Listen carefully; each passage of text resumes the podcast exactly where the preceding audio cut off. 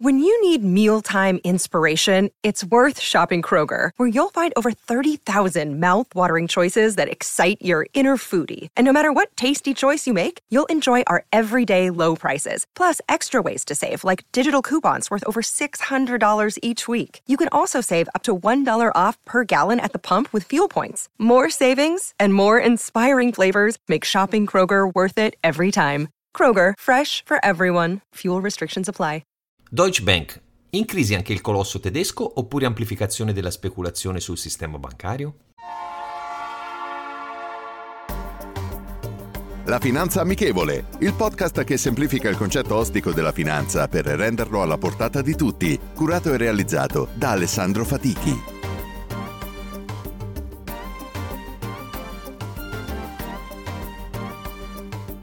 Benvenuti ad un nuovo episodio della Finanza Amichevole.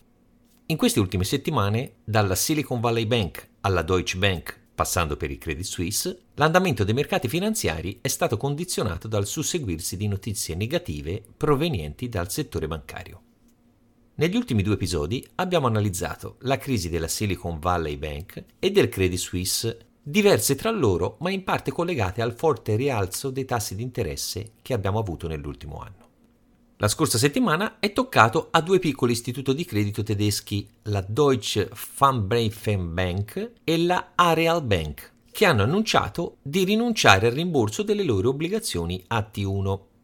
Questo ha creato un forte contraccolpo su Deutsche Bank, facendo impennare il prezzo dei relativi CDS, i Credit Default Swap. Per fare chiarezza credo sia importante spiegare e capire cosa sono i CDS e le obbligazioni a T1 cosiddette Tier 1. I Credit Default Swap, CDS, sono degli strumenti finanziari utilizzati per proteggere gli investitori dal rischio di default di un prestito o di un'obbligazione emessa da un'azienda, una banca o un governo. È un contratto tra due parti in cui una delle due parti, il venditore di CDS, si impegna a pagare una somma di denaro alla controparte, l'acquirente di CDS, nel caso in cui l'emittente del prestito o dell'obbligazione fallisca o non sia in grado di pagare gli interessi dovuti. In questo modo l'acquirente si protegge dal rischio di perdere il proprio investimento nel caso in cui l'emittente del prestito o dell'obbligazione fallisca. Il costo dipende dal rischio di credito dell'emittente del prestito o dell'obbligazione, ovvero dalla probabilità che l'emittente non sia in grado di pagare gli interessi dovuti o il capitale prestato. Facciamo un esempio pratico. Se l'emittente del prestito dell'obbligazione è considerato a basso rischio di default, il costo del CDS sarà relativamente basso, mentre se l'emittente è considerato ad alto rischio di default, il costo del CDS sarà molto più alto. Adesso passiamo alle obbligazioni AT1. Le obbligazioni Tier 1 o Additional Tier 1 sono un tipo di obbligazioni emesse dalle banche per aumentare il loro capitale di base e soddisfare i requisiti patrimoniali richiesti dalle normative. Sono considerate un tipo di debito ibrido perché contengono alcune caratteristiche di un'azione e alcune caratteristiche di un'obbligazione tradizionale. In particolare, le obbligazioni Tier 1 hanno le seguenti caratteristiche. Non hanno una scadenza prestabilita, possono essere rimborsate solo a discrezione della banca, in alcuni casi dopo un periodo minimo di 5 o 10 anni. Sono soggette a clausole di call option, la banca può decidere di rimborsare l'obbligazione Tier 1 in anticipo rispetto alla scadenza a un prezzo prestabilito. Pagano un tasso di interesse fisso o variabile. Il tasso di interesse è stabilito al momento dell'emissione e può essere appunto fisso o variabile. Sono subordinati rispetto ad altre passività della banca. In caso di insolvenza vengono rimborsate solo dopo che tutte le altre passività della banca sono state soddisfatte.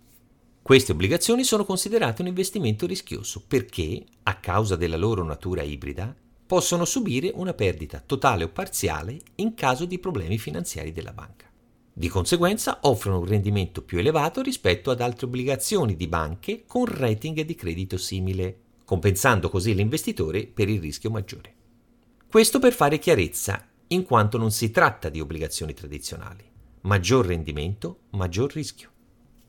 Il cancelliere tedesco Scholz si è espresso su Deutsche Bank spiegando che la banca tedesca ha riorganizzato il proprio modello di business e l'attività diventando molto redditizia. Nonostante gli scandali degli anni passati, la banca ha chiuso l'esercizio 2022 con un risultato netto di 5,7 miliardi, il più alto dal 2007, e il CET 1 ratio al 13,4%. Gli analisti spiegano che non c'è alcuna ragione fondamentale per la reazione eccessiva del mercato nei confronti della Deutsche Bank e la definiscono vittima di un mercato irrazionale. Il CET 1, il Common Equity Tier 1, in parole semplici, rappresenta il livello di capitale di una banca rispetto ai suoi rischi di credito, di mercato e operativi ed è una misura chiave di solidità patrimoniale delle banche in quanto rappresenta il suo capitale più solido e di migliore qualità che è disponibile per coprire eventuali perdite. Le regole prudenziali europee richiedono alle banche di mantenere un CET1 pari a almeno il 4,5% dei loro attivi ponderati per il rischio. Tuttavia, molte banche lo hanno più alto in quanto un livello elevato di capitale di base può aumentare la loro capacità di assorbire eventuali perdite e di resistere a situazioni di stress finanziario. Ho voluto spiegare soprattutto quelli che sono i termini usati spesso in questi ultimi giorni. Non dobbiamo fermarci solo al termine obbligazione. Oppure se due banche minoritarie non rimborsano le loro obbligazioni a T1 e che questo rappresenta per forza un effetto domino sull'intero sistema finanziario. Lo abbiamo detto anche nell'ultimo episodio. Il rialzo incondizionato dei tassi per combattere l'inflazione sta producendo effetti in tutti i settori e di conseguenza anche in quello finanziario. Nessuno può negare che siamo di fronte a una situazione complessa e che deve essere gestita. Le risposte le avremo nel prossimo futuro. Però manteniamo il raziocinio e non facciamoci prendere da quello che ho sempre definito l'effetto telegiornale. La citazione di oggi è la seguente.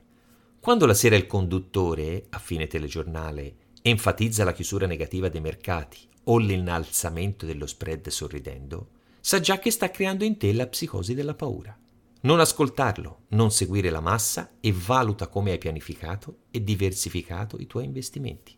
Lui sta solo cercando di fare notizia. Alessandro Fatichi. Rendiamo la finanza amichevole. Vi aspetto. Potete ascoltare questo podcast sulle principali piattaforme disponibili.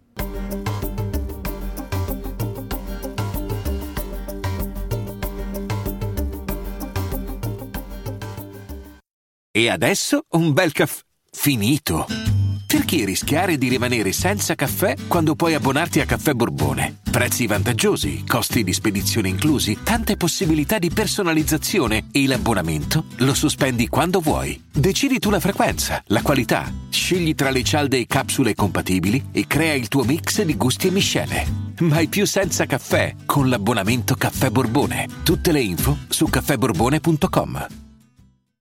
I'm Sandra, and I'm just the professional your small business was looking for. But you didn't hire me because you didn't use LinkedIn jobs. LinkedIn has professionals you can't find anywhere else, including those who aren't actively looking for a new job but might be open to the perfect role, like me.